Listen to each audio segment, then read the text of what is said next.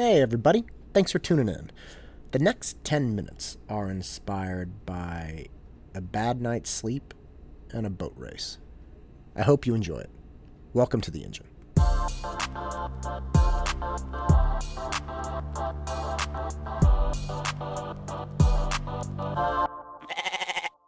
When I got into Cal, I was a late admission and they didn't have housing secured for me, and that was a huge, huge problem. I was super excited to go there. I was already set up at a different UC, but again, I got admitted late, and so I gave up on the housing issue. I was like, whatever, I'll go to Cal. I don't care if I have housing, whatever. And I ended up walking onto the rowing team, and I met a a bunch of my my teammates, and they had they had dorms, and so I slept on their floor for something like six weeks before I got before I got real housing.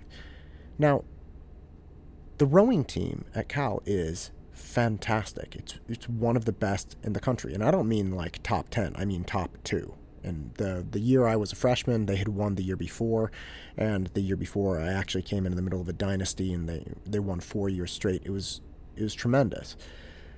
But what was asked of us was unbelievable, and and looking back on it, it's very clear that that's what obviously what made the program great and what allowed allowed the athletes to become the type of people who would go on to be to be the best in the country obviously and that was tough as a walk on I had I had never rowed before I didn't know I, I didn't understand this level of competition. I didn't understand this this type of sport. I was a sprint swimmer, and you go from that to having these two three hour practices where you're just murdering each other left and right in these boats. It was really intense. And sleeping on the floor in the dorms, that was not conducive to to good performance.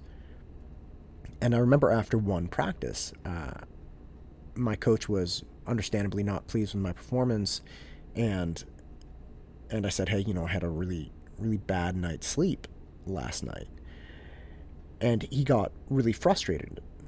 He was like, you know, I don't want to hear excuses anymore. And he used far more colorful and abrasive language than that. But the gist of it was hey, look,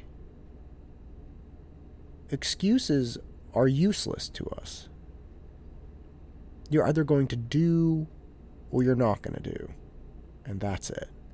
You're going to show up and crush or you're not going to show up and crush. And this type of conversation is not not uncommon in academics, especially, or excuse me, athletics and academics. In in all levels of high competency, people show up and perform, and they remain, or they don't, and they weed themselves out.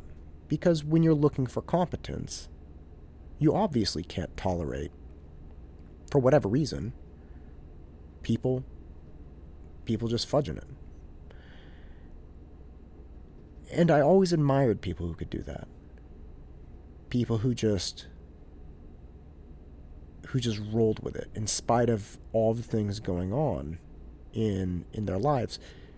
They they wouldn't bring excuses, they wouldn't bring reasons, they would bring they would bring competence. The problem is with that type of person, however, you never know who you're dealing with. I have I have a very good friend who's who is a high level rower and he had a race at the highest of levels that he got totally screwed on. The lanes were shifted around, and it's not like lanes in a track. Okay, so if you're running on a track, a lane is a lane. It's not a big deal. But when you're dealing with water movement and you're dealing with wind, it, it's almost like somebody in lane six has a giant fan blowing right in their face, a headwind, and somebody in lane one has a fan behind them blowing them down the course. And and you can imagine if they're on a track, that would make a big difference over over. I mean, you don't even need to take that much time, but that's what happens in a rowing race. Lanes are not all created equally because of because of the structure of the course, because of the way currents work, because of all kinds of things. And because of this, there's an enormous amount of jockeying and jostling and, and argument and politics around who gets what lane.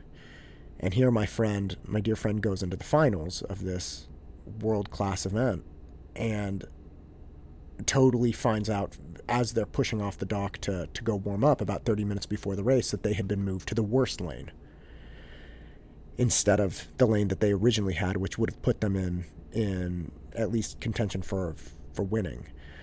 So I hear about this race. I hear the result almost right away. And then years later, it comes up again in conversation and it's kind of blown off. It takes about seven years for my friend to eventually tell me over beers what happened at the course, what happened with the lanes, what happened in his race, and his his heart just sinking when he when he heard that he got moved, got moved to the worst lane, and it killed me to know that he knew this for all of these years. He knew the truth of what had happened for almost a decade. And he, he's one of my closest friends. And he wouldn't even tell me. And it made me, the thing that killed me the most is it made me respect him even more. Even more than I already did. And I have a tremendous amount of respect and love for this guy. I mean, it. And just knowing that, it's like, damn it, man, you are that person. You are that person who will rise above, who will not complain, who will not make excuses. And it drives me nuts because I, one, need those people in my life. I need to understand them. I need to genuinely connect with them because obviously they make me better people. But it drives me nuts because I realize you may never find those people. And it's not that you won't find them because they don't exist, they exist.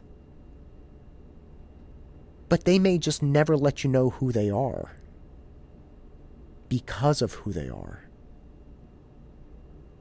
My great friend was not making an excuse the night he told me what had actually happened. He he was sharing a story of what what had gone on. He wasn't saying, "Oh, I could have won if it wasn't for this." He was just saying, "Hey, look, we were seated second or seated first and I find out as we're pushing off the dock that this is what happened and that's how the race went." And and I think a lot of people are like that. I think a lot of people who don't make excuses are like that. The people who make excuses identify themselves all the time. When I was younger and had a bad night's sleep, I made excuses. Okay? Hey, look, had a horrible night's sleep. I'm sleeping on some crappy foam mattress on the floor. My friends, roommates, partying all hours of the night. All of these things. That's all true. That was all true, 100%. But I was still presenting it as an excuse, as a reason why I had done poorly in practice. I signaled who I was. Now you'll never know what goes on with me. You'll never know about my aches and pains. You'll never know about what has happened in my life that may give me an out, may allow me to decrease my competence justifiably. You will never know that because that's who I am. And I know there are other people out there like that.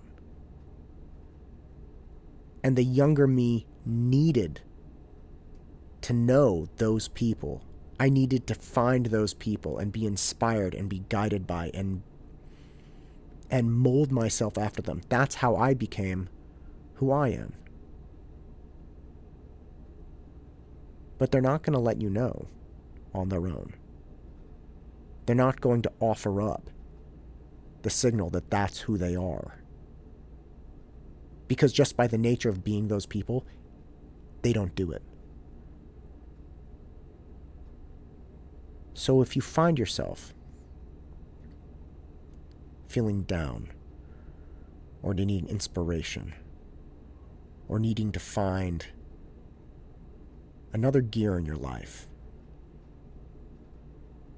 find one of your friends who you never hear complain.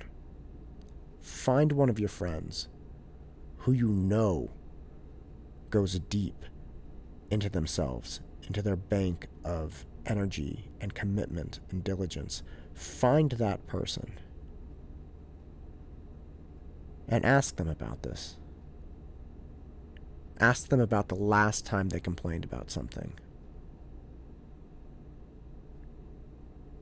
You may not get a straight answer.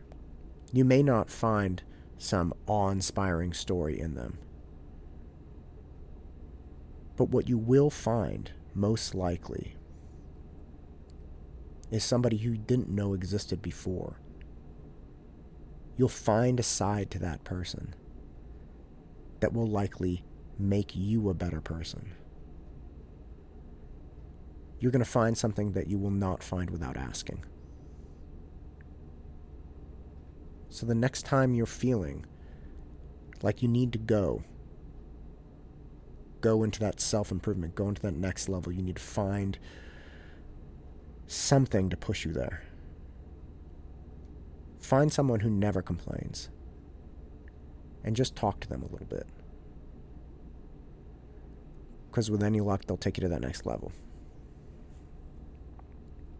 I'm Matt Todd, and this is the engine that drives me. Go out and crush it.